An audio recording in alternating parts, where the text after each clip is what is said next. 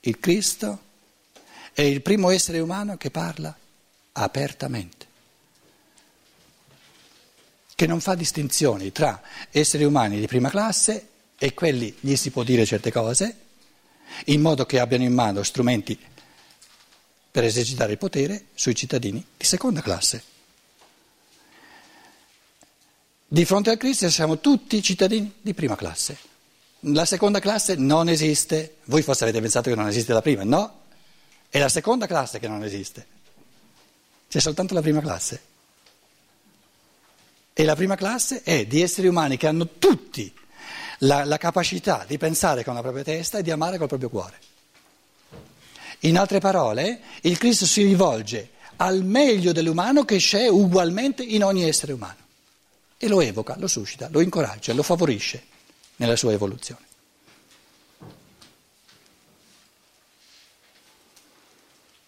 Una bella notizia per eh, il sommo sacerdote o una brutta notizia? È una brutta perché, eh, perché eh, il Cristo dice i tempi dell'autorità e delle pecorelle che seguono l'autorità sono finiti.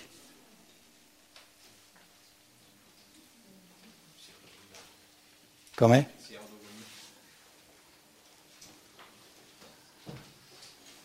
Duemila anni dopo, altro che finiti. Io ho parlato al mondo apertamente. Ho sempre insegnato nella sinagoga e nel tempio, dove tutti i giudei si riuniscono e non ho mai detto nulla di nascosto.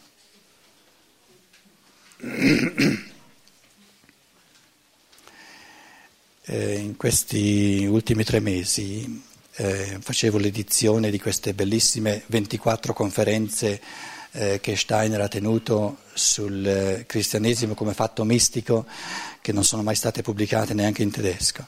E tra le ultime conferenze dove parla proprio del cristianesimo dice che c'era questa polarità tra eh, la Galilea e la Giudea. In Galilea c'erano eh, diverse diciamo, eh, comunità di Esseni e questi Esseni, imparentati con i terapeuti nell'Egitto di cui parla Filone di Alessandria, erano una specie di eh, contrapposizione al giudaismo. E il, Gesù viene chiamato il Nazareno perché viene da Nazareth, che era una, diciamo, una comunità essena, e una delle caratteristiche eh, più importanti degli Esseni è che non avevano nulla a che fare col culto e con la religione giudaica. Mandavano al tempio le pecore, da, gli animali da, da, da, venire immolati perché l'autorità politica li costringeva a pagare il tributo, però loro nel tempio non ci andavano mai e non partecipavano alla Pasqua, avevano il loro, il loro diciamo, pasto eh, di comunità che poi si è trasformata in, nella, nella nell'Eucarestia cristiana. Quindi il fatto che questo Gesù di Nazareth, che in quanto, in quanto Gesù uomo portatore del Cristo, viene non dal mondo cult- culturale eh, religioso giudaico, ma proprio da, questa, da questi asceti, da queste specie di monaci buddisti che erano gli Esseni, il fatto che lui dica io sono andato nel vostro tempio di Gerusalemme, ho predicato nel vostro tempio, ho letto nel Tempio le, le, le, scritture dei profeti, è una cosa assolutamente rivoluzionaria perché in questo modo il Cristo dice, benché io in quanto estrazione umana venissi da una corrente religiosa in opposizione al giudaismo, però per rendermi accessibile ai giudei, io ho trattato i giudei tale e quale come gli esseni ho trattato tutti gli uomini uguali e dove si trattava di raggiungere i giudei che vanno alla sinagoga, sono andato nella sinagoga, ho parlato il linguaggio loro, ho letto le loro scritture, benché eh, come estrazione essenica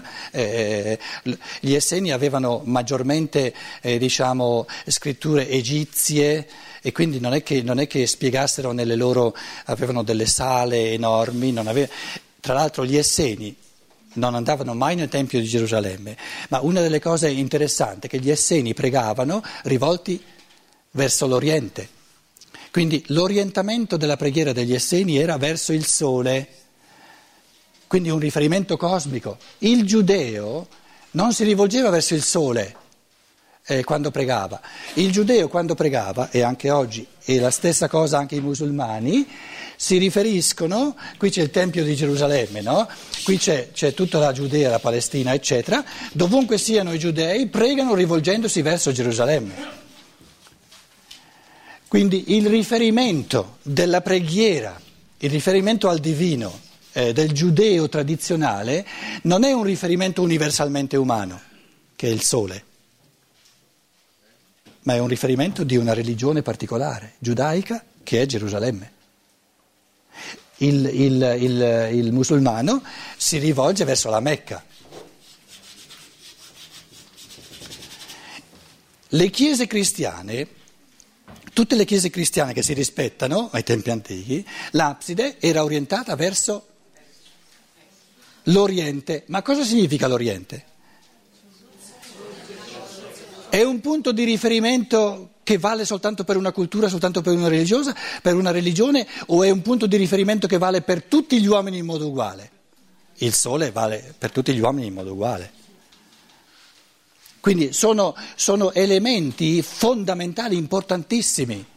E benché il, Gesù di Nazareth venisse proprio da, dalla, da, da, eh, dagli Esseni che non si rivolgevano verso Gerusalemme, verso il Tempio quando pregavano, ma si rivolgevano verso, verso il sole, verso il sorgere del sole, verso l'Oriente.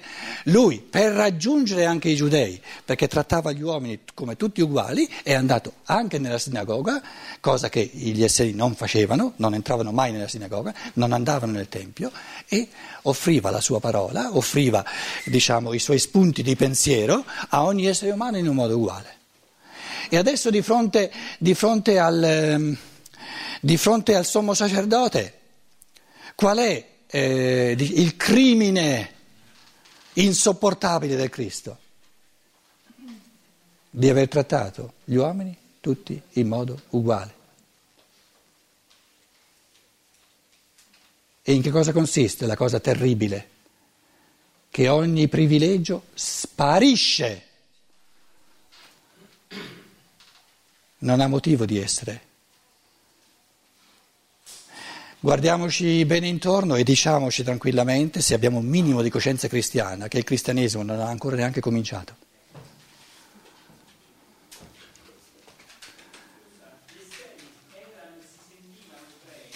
No. No, no, perché eh, dunque le, le, le, loro, loro, le, loro, comunità, eh, ce n'erano alcuni sul Mar Morto, ma la maggior parte delle loro comunità era in Galilea. E, ed erano in Galilea perché la parola Galilea in ebraico significa mistura di sangue. Quindi il giudeo, il giudeo puro sangue, disdegnava ognuno che veniva dalla Galilea, sia che fosse un giudeo dalla Galilea, sia che, sia che fosse un esseno, perché diceva lì il sangue è stato mischiato e quindi non ci può essere più l'elemento di Yahweh puro che opera nel sangue che passa da generazione in generazione, da Abramo, Isacco, Giacobbe, eccetera. Difatti, quando questo rabbino si presenta, dicono: Ma da Nazare cosa può venire di buono? Non, non, ci sono neanche i presupposti fisiologici del sangue giusto. No? Il Messia, lo sappiamo, può, può, incarnarsi soltanto in un corpo ebraico, in un corpo giudaico, non in un corpo di, eh, col sangue misto che, che, non gli dà eh, diciamo, il sostrato per un... Eh... Quindi questa polarità no? culturale tra gli esseni e eh, l'elemento giudaico è stata, diciamo, si è persa di vista poi col passare del tempo.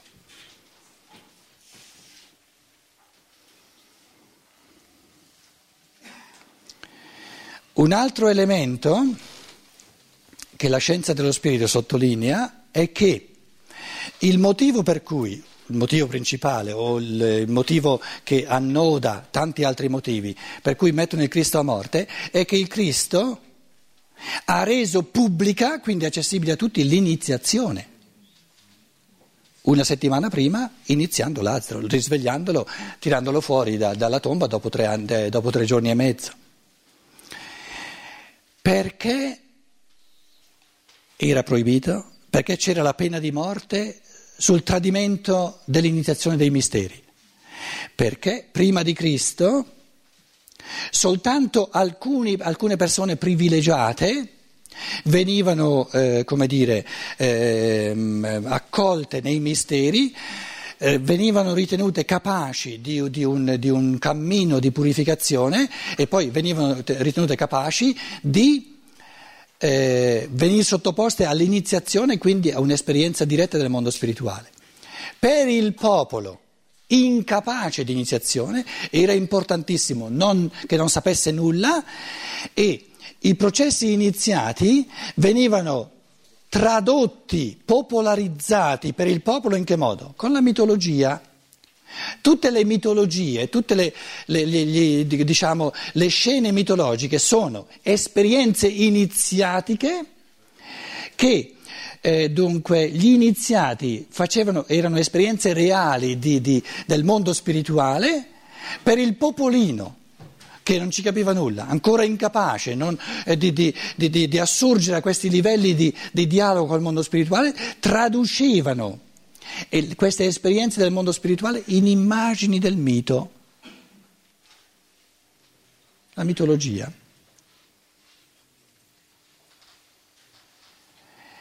La grande svolta, l'immane rivoluzione che il Cristo porta è che, dice, d'ora in poi Ogni essere umano è un potenziale iniziato.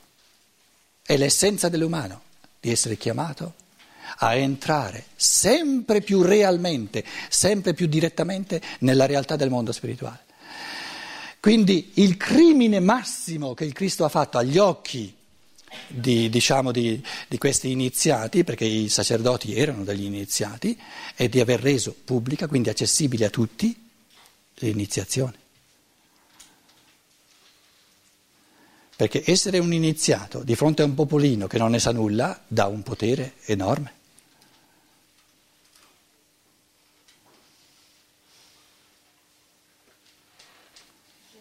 La Chiesa Cattolica, che cos'è più di noi?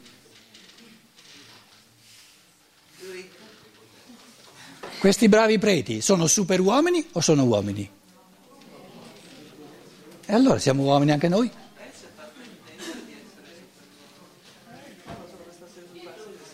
E ciò nonostante, eh, non è una critica che faccio, eh, è importante che ci rendiamo conto, ci siamo trascinati questa matrice di due caste, la casta sacerdotale degli iniziati e la casta del popolino che non capisce nulla e deve essere condotto come pecorelle fino ad oggi.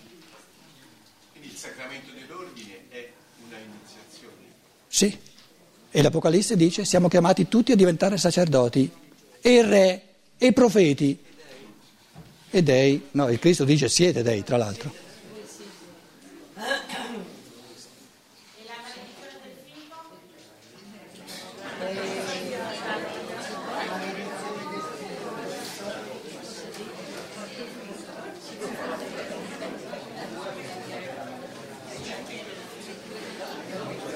Guarda che presto detto, eh?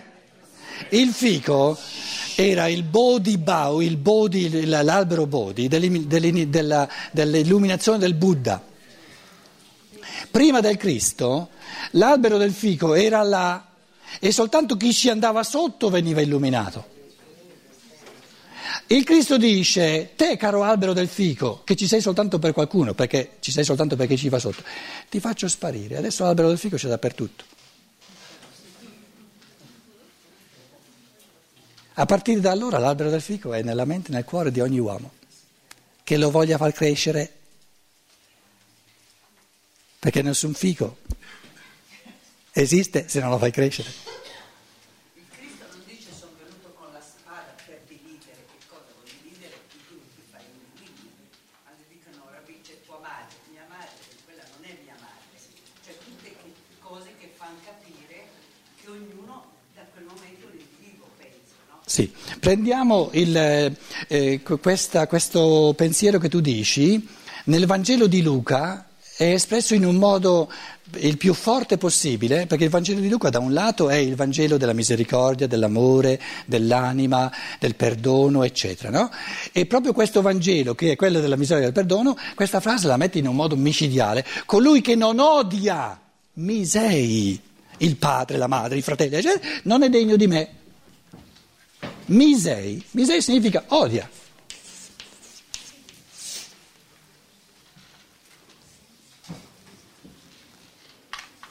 Che vuol dire?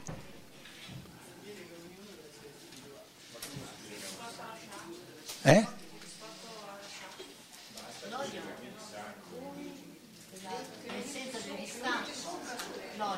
Com'è? No, dice odia. Io posso amare, noi, l'ess- l'essere umano, l'uomo, può amare, ognuno di noi può amare, amare suo padre e sua madre, in quanto essere umano, in quanto io, soltanto se odia il legame di sangue. Lo deve odiare in quanto padre, in quanto madre, per poterlo amare in quanto io umano. Perché se lo ama in quanto padre, in quanto madre, si, si lascia ricattare dal sangue e fagocitare dal gruppo. In altre parole, si può amare l'individualità soltanto respingendo la tendenza del dato di natura a usare l'uomo come strumento. Quindi il sangue tende per natura a usare l'uomo come strumento. Io sono tuo padre, sono tua madre, hai questo dovere, questo dovere, questo dovere, questo dovere. Devi, devi, devi, devi, devi. Per poter fare per amore quello che invece dovrei, devo odiare di farlo per dovere. Soltanto se odio il fatto di doverlo fare per dovere, lo posso fare per amore e liberamente. Non posso avere tutte e due, non posso contemporaneamente farlo per dovere, costretto, e farlo liberamente. Per, fa- per poter amare liberamente devo rintuzzare, devo respingere, devo odiare e quindi devo annullare il fatto di dovere, di un dovere imposto dal sangue.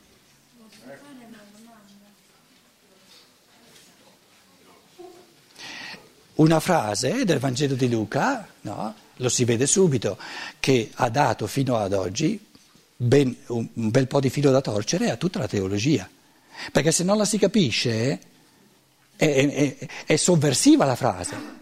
Perché se uno non la capisce rettamente, che questo odiare la non libertà del sangue è il presupposto per amare liberamente, allora diventa, diventa, lo sfacelo sociale eh, una specie di, di, uh, via franca per, per, per, per, odiare il papà, la mamma, eccetera, eccetera, eccetera, che di sicuro non è quello che ha inteso il Cristo. Però se voi eh, chiedete anche ai sacerdoti che ci sono, ne troverete ben pochi che vi sanno spiegare in un modo convincente e proprio evincendolo dallo Spirito del Cristo una frase del genere. Quindi eh, ci rendiamo conto che c'è un cammino da fare, c'è un cammino di pensiero, un cammino di consapevolezza da fare. È la stessa cosa quando Cristo dice sono venuto per la terra. Sì, sono venuto eh, non per contribuire a che l'individuo venga strumentalizzato dal gruppo, ma sono venuto a offrire ciò che è più difficile, che a noi sembra una specie di lotta per l'esistenza, che è eh, il rovellio, che è proprio lo sforzo quotidiano di, no, di, costruire, di favorire ciò che è individuale, ciò che è, ciò che è unico in ognuno. E ciò che è unico in ognuno non è una pappamolla, non è soltanto pace, amor di pace. In altre parole, eh, volere il comodo dell'amor di pace è il modo migliore per, per, per annullare eh, eh, l'unicità di ogni individuo. Questo, questo, elemento della spada, io lo dicevo, eh, con, con la categoria del difficile, che amare ciò che è unico in ognuno, che poi è l'unico modo di amare anche il gruppo, rende la vita più difficile nella libertà. Questo è il senso della spada. Sono venuto a portare la libertà che richiede maggiore sforzo che non lasciarsi andare a quello che la natura fa da sola.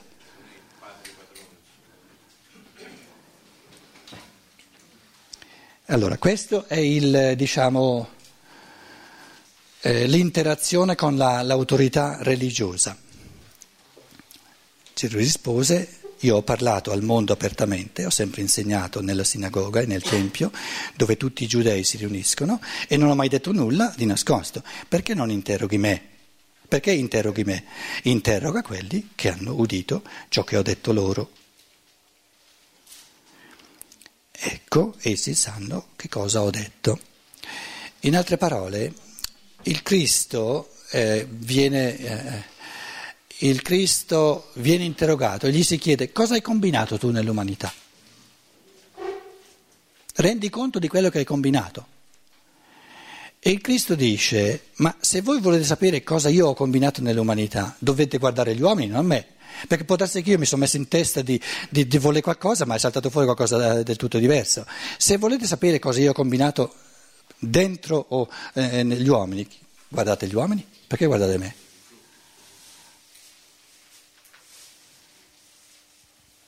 Che vanno cercando sti, signorini una scusa per farlo fuori.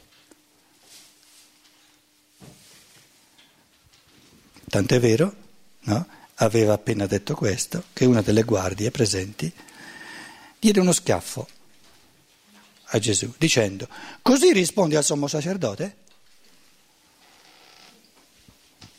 Pietro, zac, orecchio, via. Questo qui il, è un soldato, eh? Un, in, in, ehm, il testo greco dice un soldato,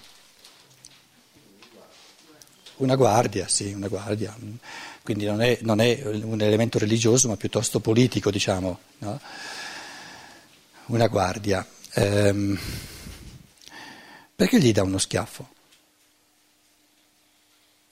Perché sommo, l'autorità non si tratta in questo modo. L'autorità è fatta per ubbidire, se no non è autorità.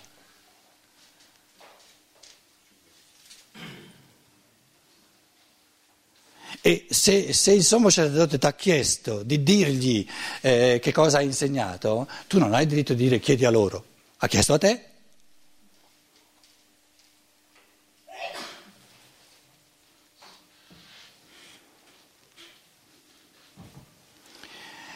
Questo, questa guardia, abituata a vivere in questo elemento di gruppo senza un minimo di giudizio proprio, senza un minimo di giudizio proprio, ha un sentore del, del sentimento che dice se io non gli do uno schiaffo, se non gli voglio uno schiaffo, saranno due, tre, quattro e tutto va a rotoli perché l'autorità eh, non avrà più la possibilità di, di, di, di imporsi come autorità. Quindi è una reazione dell'elemento di gruppo, di solidarietà, che si sente minacciato dall'emergere, quello che ho chiamato l'emergere dell'elemento individuale, che poi serve a rendere molto più ricco il gruppo, lo ripeto. Adesso il Cristo si è preso uno schiaffo, che fa?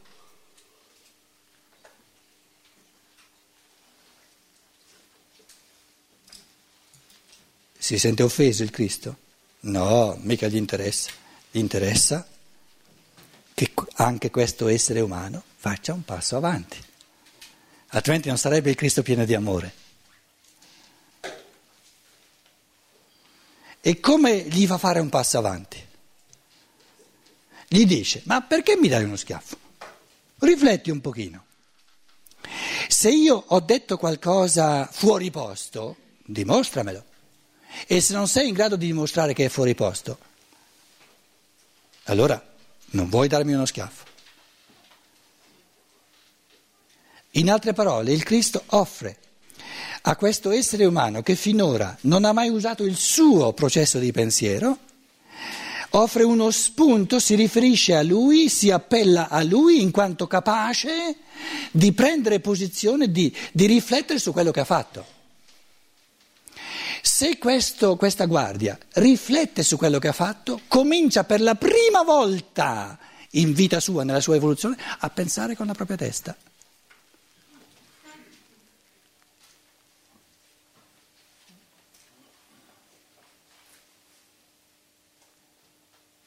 Perché deve rendere conto, deve spiegare perché non si risponde così. Allora la dicitura del Cristo è... Eh, dice 23, gli rispose Gesù, se ho parlato male,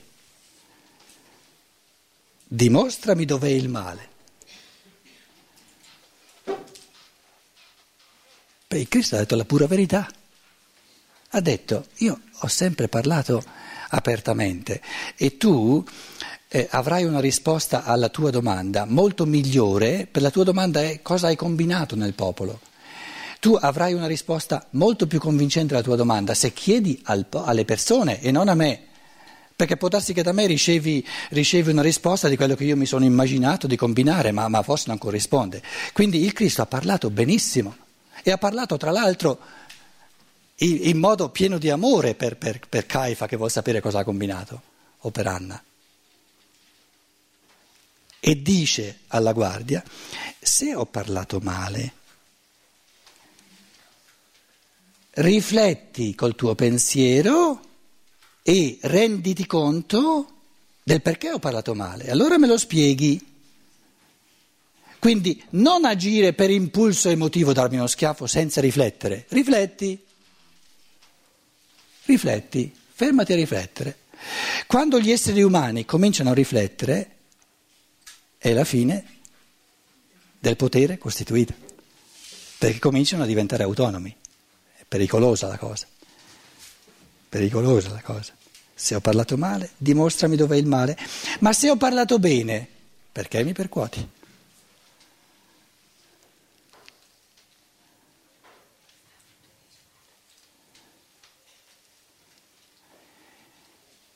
Voi, noi pensiamo che Anna dà tempo a questa guardia di... No, no, no. Allora Anna lo mandò legato a Caifa, sommo sacerdote. Capito? E il Cristo gli aveva detto, voleva dargli un minimo di tempo, rifletti, spiegami se ho fatto male. Sì, però ha avuto il tempo di riflettere, secondo me. Sì? Quando ben veniva tradotto da Caifa, voglio dire, questo pensiero sia in Anna che e tutti gli astanti, avrà lavorato, credo, questo. No? Lo doveva, lo doveva accompagnare lui da Caifa.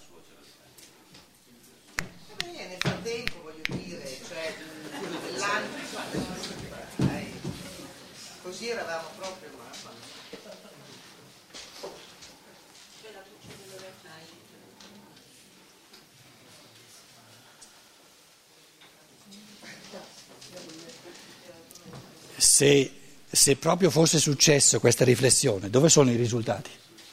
Ma in un processo interiore di di pensiero dell'umanità in in toto, voglio dire, no? qualsiasi piccola provocazione lasciata anche duemila anni fa sarà stato un seme per tutti. Certo, io voglio soltanto dire che... Lì, no? cioè, No, io voglio soltanto dire che Anna ha fatto di tutto perché non avvenisse. L'ha mandato subito via. Questo volevo dire. Capito?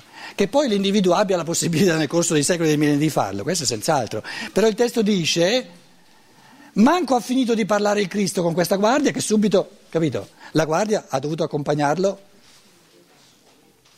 lo mandò legato a Caifa, sommo sacerdote. E chi lo deve legare, se non lui?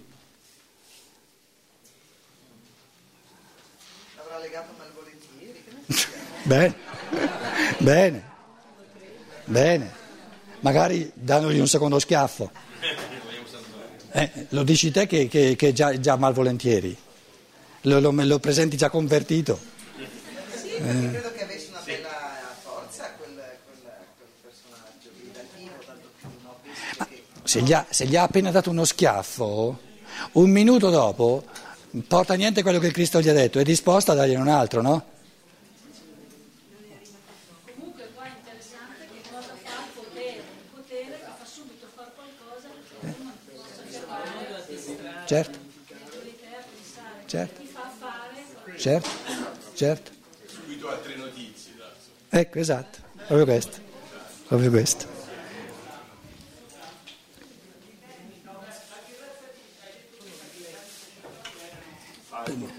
Sì, adesso sono soltanto, abbiamo soltanto 5 minuti.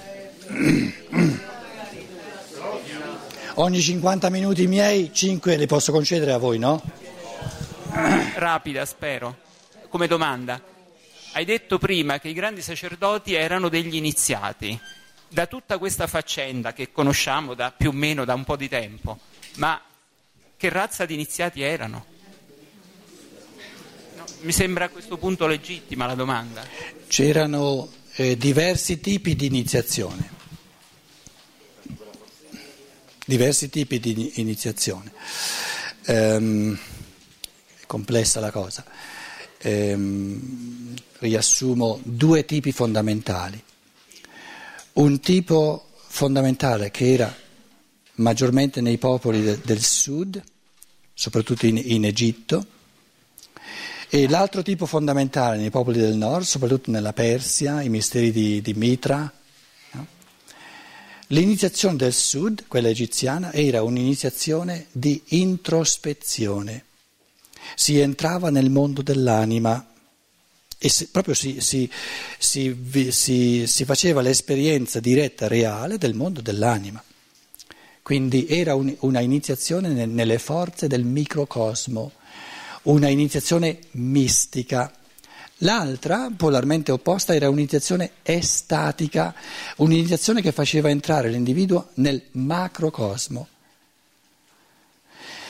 Il concetto di, di, svolta dei tempi, il concetto dell'evento del Cristo è che proprio ogni polarità, e anche queste due polarità dell'iniziazione, vengono sintetizzate. Quindi nella morte e nella risurrezione del Cristo, la passione, la morte e la risurrezione del Cristo, e anche nel, nella, nella, nella, eh, nel risveglio di Lazzaro,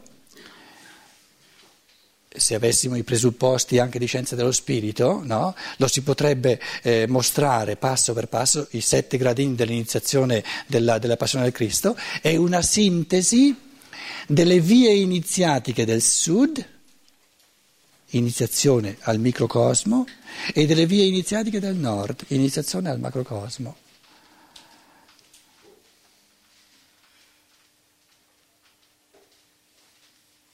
con variazioni naturalmente, con, eh, con, eh. un iniziato giudaico era iniziato ai misteri del giudaismo, che non erano ancora misteri universalmente umani. Paolo di Tarso era un iniziato giudaico.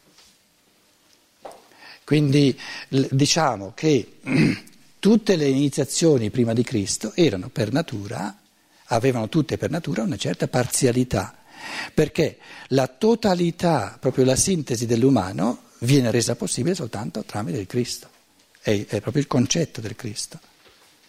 Però il fatto che le iniziazioni fossero, eh, diciamo, parziali non significa che erano false. No? Di volta in volta quello che coglievano del mondo spirituale era reale, però mancavano eh, tanti altri aspetti. Chi coglieva per esempio eh, so, le leggi del sistema solare eh, nella sua iniziazione al macrocosmo sapeva ben poco dei misteri dell'anima, dei misteri della caduta, dei misteri del corpo astrale che si è intriso di egoismo, eccetera. Chi eh, in Egitto eh, era iniziato ai misteri del corpo astrale, dell'anima intrisa di egoismo, sapeva poco di, di, di, diciamo, della, della, di, quello che sapevano gli iniziati babilonesi, caldei, eccetera, che erano eh, diciamo, espertissimi proprio fino, fino, fino al, al, al, centesimo di queste, queste misure, eh, ritmi del cosmo, dei, dei pianeti, de, del sistema solare, eccetera. Però ognuno quello che sapeva nella sua iniziazione iniziazione era, era reale, era, non era falso, però erano tutte iniziazioni parziali. Il concetto del Cristo è venire iniziati, è iniziare ogni uomo, rendere possibile l'iniziazione a ogni uomo, ma rendere possibile iniziazione significa entrare nel mondo spirituale. I due elementi nuovi in assoluto è che l'iniziazione viene resa accessibile ad ogni uomo e l'iniziazione viene resa universale, non più parziale. Due passi giganteschi in avanti. E siamo all'inizio. Però l'iniziazione che il Cristo eh, porta viene resa possibile a tutti in modo uguale, come potenzialità, ed è completa, è sintetica, è universale non è parziale. E nella misura in cui è parziale non è ancora cristica, non è ancora umana. Quindi Caifa e Anna si comportano così perché non, capisco, non, non riescono ad abbracciare il mistero in, tu, in toto. Sì. E hanno soltanto la paura eh, eh, di qualcosa che scalza la loro parzialità perché vuol farla eh, traboccare nella, nella, nel, nell'universale umano. Hanno soltanto paura perché non lo, non lo comprendono. E, e, e, giustamente hanno paura perché si può entrare nell'universale umano soltanto eh, dire, eh, facendo cessare il potere di qualcosa che è parziale, che andava bene, era necessario in fase preparatoria, però prima o poi deve terminare e far posto all'universale umano. Un esempio, eh, Stein descrive i, diciamo, l'iniziazione mohammedanica, l'iniziazione... Eh, cioè, mohammedanica, mu, musulmana, no? del mondo musulmano, e dice c'erano centri di iniziazione eh, prima di Cristo di iniziati, c'erano iniziazioni dove gli iniziati venivano a sapere della Trinità divina, che c'è un Padre, però c'è un figlio di Dio che viene mandato sulla terra e diventa uomo e c'erano scuole iniziatiche che di questo mistero della Trinità non sapevano nulla, conoscevano soltanto il Dio onnipotente, il Padre. Quindi partiamo da, dal presupposto di una pluralità no? di, e anche parzialità di, di, di, vie iniziatiche prima di Cristo e che il concetto del Cristo è l'universalità dell'umano. Eh. Auguro un buon appetito e alle otto e mezza. Io volevo fare una domanda. Vorrei fare una domanda. Te volevi posso. fare una domanda e noi vogliamo mangiare. Buon appetito.